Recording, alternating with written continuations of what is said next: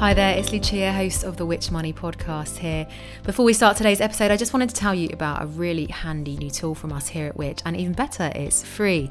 It's called My Money Health Check. All you need to do is answer a few quick questions about your finances, and then we'll do the rest, pointing you towards our brilliant Which advice that we think you'll find really useful.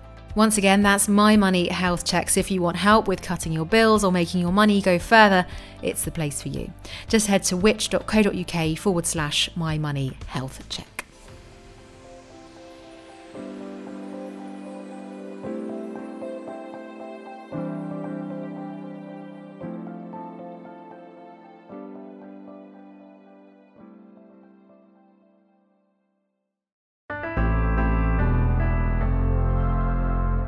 Hello and welcome. I'm Rob Lilly, and this is the Which Shorts podcast. I hope you're doing okay, and welcome to our new episode. As you know by now, here on the podcast, we handpick the very best articles from across Which, whether that be online at which.co.uk or from one of our many magazines. And then we turn it into a lovely audio delight, and that means you can listen wherever you might be. This week, we're talking about how scammers are tricking cash strapped drivers through illegal activity called ghost broking, and what the social media companies are or aren't doing to stop it. To read this article, originally written by Dean Sobers, I'll hand you over to Ian Aikman.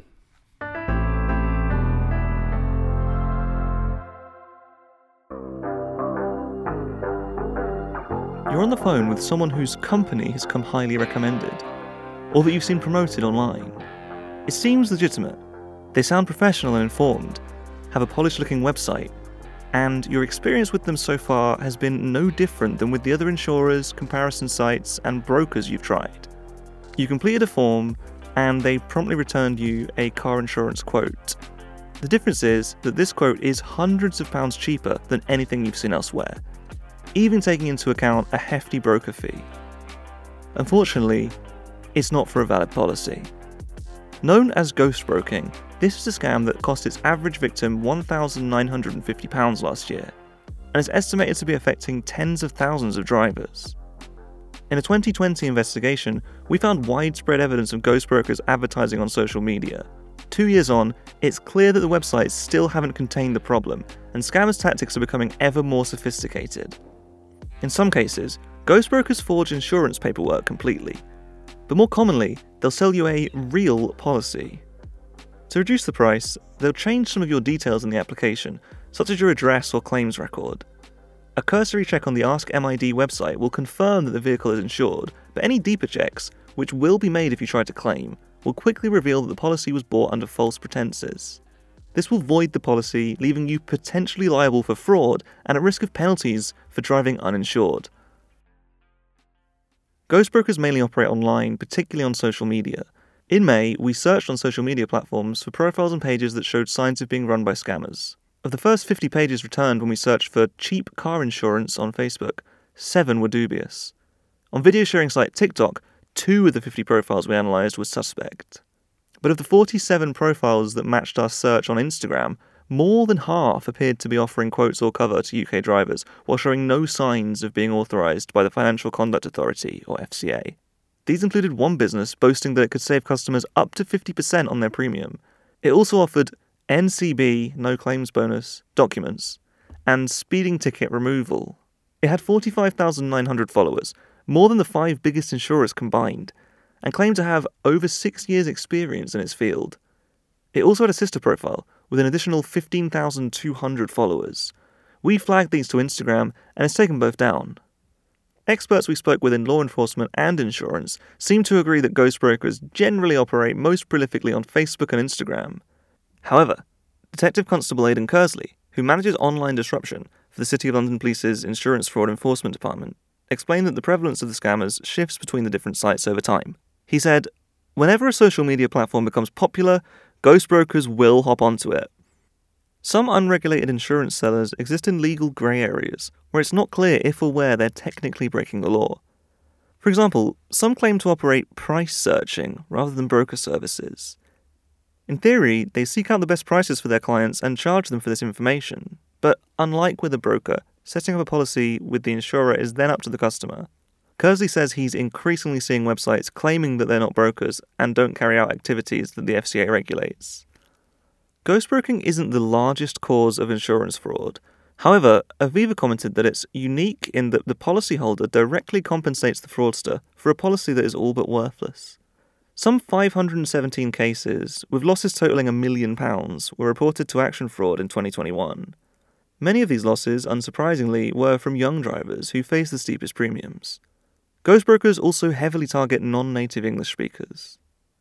The true number affected will be much higher. According to the Insurance Fraud Bureau, last year, insurers collectively reported more than 21,000 policies that could be connected to the scam. Some victims won't report being scammed because they're too embarrassed. Others might be aware their quotes have been manipulated, but ghost brokers can be persuasive in downplaying the significance of this. Some also put real effort into creating positive word of mouth, which helps them seem trustworthy. Matt Crabtree, LV's head of finance crime strategy, said, People often know the quotes are too good to be true, but go ahead with the fraudulent policies based on advice from people they know. Ghost brokers' services, especially those that involve taking out policies under false identities, are also used to facilitate organised crime. In one alarming example LV shared, a person who had fraudulent policies uncovered was a new gang member who'd failed to stop for police in seven high speed pursuits. The police received intelligence that part of the gang's initiation test was carrying out a drive by shooting. Whether or not the person who buys the fake insurance is truly a victim Another group affected are those whose identities are co opted when their addresses or other details are attached to the illegal policies. Fraud prevention organisation Cifas saw insurance related identity fraud cases rise by 66% between 2020 and 2021. The group most likely to be targeted in this way are people aged 51 to 60. Among the social media profiles we came across, there were many examples of highly sophisticated looking firms which, while not necessarily actual ghost brokers, still made us suspicious. One price searching site we found, repeatedly promoted in a Facebook forum, for example, was a far cry from the gaudy social media ads we saw in our 2020 investigation. Called Z1 Insurance, the firm was incorporated in late 2020, although it claims to have been serving the people of the United Kingdom since 2011. Its website is impressively professional and includes an online chat service and directions to a physical Manchester office. Many reviews on Google gave it high praise, although two accused it of giving incorrect information about them to insurers, leading to their policies being cancelled. It denies these claims. Posing as a customer, we asked Z1 for a quote. We'd already run quotes elsewhere and couldn't find cover for less than £2,400. But it quoted us £2,006, which included £300 in fees for its services. Interested to see how Z1 had found such a bargain, we checked with the insurer it told us was behind the quote. The insurer told us it hadn't placed any quote for our vehicle, name, address, or date of birth. This doesn't prove Z1 intentionally tried to mislead us, but it does call into question the accuracy of the information it gives about its quotes. It hasn't responded to our requests for comment. We've reported it to the FCA. More concerning still was a convincing comparison site called comparemycarinsurance.co.uk. Prolifically promoted on multiple social media platforms, this website, allegedly established in 2021, has a detailed quote form that closely resembles those you'd find on any typical comparison site. It also features dozens of pages giving advice about insurance and lengthy privacy policy and terms and conditions sections. However, there's no evidence of it being authorized by the FCA, and while it allows you to input your details, it doesn't produce quotes. We weren't able to reach anyone at comparemycarinsurance.co.uk for comment. To test how social media platforms are vetting unregulated insurance middlemen, we set up six accounts of our own on Facebook, Instagram, and TikTok, claiming to be car insurance brokers. We promised cheap quotes and asked interested drivers to contact us via a mobile phone number or directly message us through the website. The two profiles we set up on Facebook were taken down by the site within a few days, as was an Instagram profile linked to an email address containing the word Ghost Broker Scammer. However, a second profile, connected to a less conspicuous email, stayed up for 35 days until we took it down.